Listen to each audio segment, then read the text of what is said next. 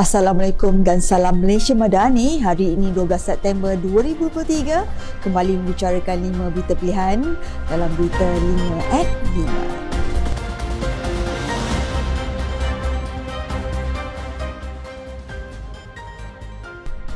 5. Naib Presiden AMNO Datuk Seri Wan Rosti Wan Ismail yakin bahawa kesiapsiagaan jentera amat penting untuk mempertahankan kursi Dewan Undangan Meridun Pelangai Oktober ini. Terdahulu, beliau yang telah bersama-sama dengan Presiden AMNO, Datuk Seri Dr. Ahmad Zaid Hamidi yang mengadakan pertemuan dengan kepimpinan Badan Pembangunan AMNO Negeri Pahang serta AMNO bagian Bentong dalam retreat kesiapsiagaan jentera Pilihan Raya Kecil N36 Pelangai. Beliau menjelaskan retreat ini cukup penting bagi memastikan AMNO akan terus dapat mempertahankan kerusi Dun Pelangai selepas penyandangnya Allahyarham Datuk Seri Johari Harun meninggal dunia dalam tragedi pesawat terhempas di Elmina Shah Alam pada 17 Ogos 2023 yang lalu. Pada pilihan raya yang lalu, Ayahraham menewaskan calon daripada Perikatan Nasional Kasim Samad, Ahmad Wafiyuddin Syamsuri daripada Pakatan Harapan dan Isa Ahmad daripada Pejuang dengan majoriti 4,048 undi dalam saingan empat penjuru. Berdasarkan statistik yang dikongsikan SPR, pemilih bagi Don Pelangai berangkumi 8,254 lelaki dan 8,202 wanita dengan pengundi muda berusia antara 18 hingga 29 tahun adalah seramai 3,728 orang.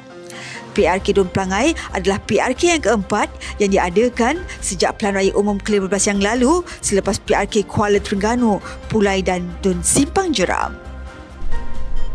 Setiausaha Agung AMNO, Datuk Dr. Ashraf Wahidi Dusuki mengulangi pendiriannya bahawa parti kerama ini akan terus mempertahankan agama Islam dan Melayu seperti mana tujuan asal penubuhannya. Jelas beliau, UMNO akan terus kekal mempertahankan prinsip perjuangan khususnya berkenaan kedudukan Islam dan Melayu sebagai main custodian keindukan Islam Melayu Bumi Putra dalam realiti kemajbukan Malaysia yang berbilang kaum dan agama. Beliau dalam pada itu turut berkongsi berkenaan pertemuannya bersama jentera UMNO Bentong di mana ianya bertujuan memberi pencerahan kepada ahli-ahli akar umbi mengenai pelbagai isu rakyat serta menjawab permainan sentimen yang sering dimainkan pembangkang yang tidak bertanggungjawab. Pertemuan itu sebagai sesi perkongsian menjelang pelan raya kecil Dewan Undangan Don Pelangai yang akan bermula pada 23 September ini di mana Don Pelangai merupakan salah satu Don di bawah Parlimen Bentong. Ketua Pergerakan Pemuda UMNO Malaysia, Dr. Muhammad Akmal Saleh mengingatkan agar semua ahli politik agar tidak terlalu angkuh dan bermain politik kerana rakyat mahukan pemimpin yang memudahkan urusan kehidupan seharian mereka. Ini kerana katanya peratusan keluar mengundi yang rendah pada pelan raya negeri dan pelan raya kecil baru-baru ini sepatutnya memberikan satu petunjuk kepada kepimpinan politik yang sedia ada bahawa rakyat sudah tidak berminat dengan isu-isu politik yang tidak memberi sebarang manfaat.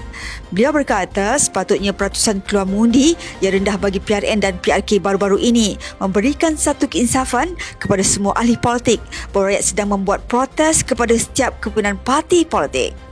Beliau menegaskan sebenarnya rakyat mahukan pemimpin yang boleh memudahkan urusan kehidupan mereka bukannya menggunakan rakyat untuk mencapai kepentingan diri sendiri. Semalam, media melaporkan bahawa pemuda Perikatan Nasional bersama gabungan badan bukan kerajaan NGO bakal mengadakan himpunan gerakan Selamatkan Malaysia di hadapan Kompleks Sogo pada hari Malaysia Sabtu ini bermula jam 2 petang bertujuan untuk membuka mata rakyat berkenaan isu semasa termasuk kes pelepasan pertuduhan 47 kes Timbalan Perdana Menteri Datuk Seri Ahmad Zahid Hamidi. Timbalan Perdana Menteri Datuk Seri Dr. Ahmad Zahid Hamidi percaya bahawa Kerajaan Perpaduan telah membuktikan kesungguhan dalam usaha untuk meningkatkan kesejahteraan rakyat selaras agenda Malaysia Madani sejak diperkenalkan. Beliau yang juga Presiden AMNO itu berkata, pembentangan kajian separuh penggal Rancangan Malaysia ke-12 telah menggariskan tiga tumpuan utama iaitu memperkukuhkan kemampanan, membangunkan masyarakat sejahtera dan menuju negara berpendapatan tinggi. Beliau berkeyakinan kerajaan komited membelanjakan sepenuhnya peruntukan RM400 bilion di bawah RMK-12 untuk membiayai bidang keutamaan rakyat di samping memperbaiki mutu pengurusan dan menyasarkan semula subsidi bagi menampung keperluan asas rakyat. Beliau berkata, apa yang penting, segala usaha perlu ditingkatkan keberkesanan pelaksanaannya dan memastikan bukan sahaja rakyat mencapai physical happiness tapi juga spiritual happiness agar nikmat pembangunan yang diberikan dapat benar-benar dirasai rakyat. Lapan fokus utama akan diberikan keutamaan dalam rangka bajet 2024 Negeri Melaka sebagai usaha memastikan rakyat pada semua peringkat masyarakat mendapat manfaat.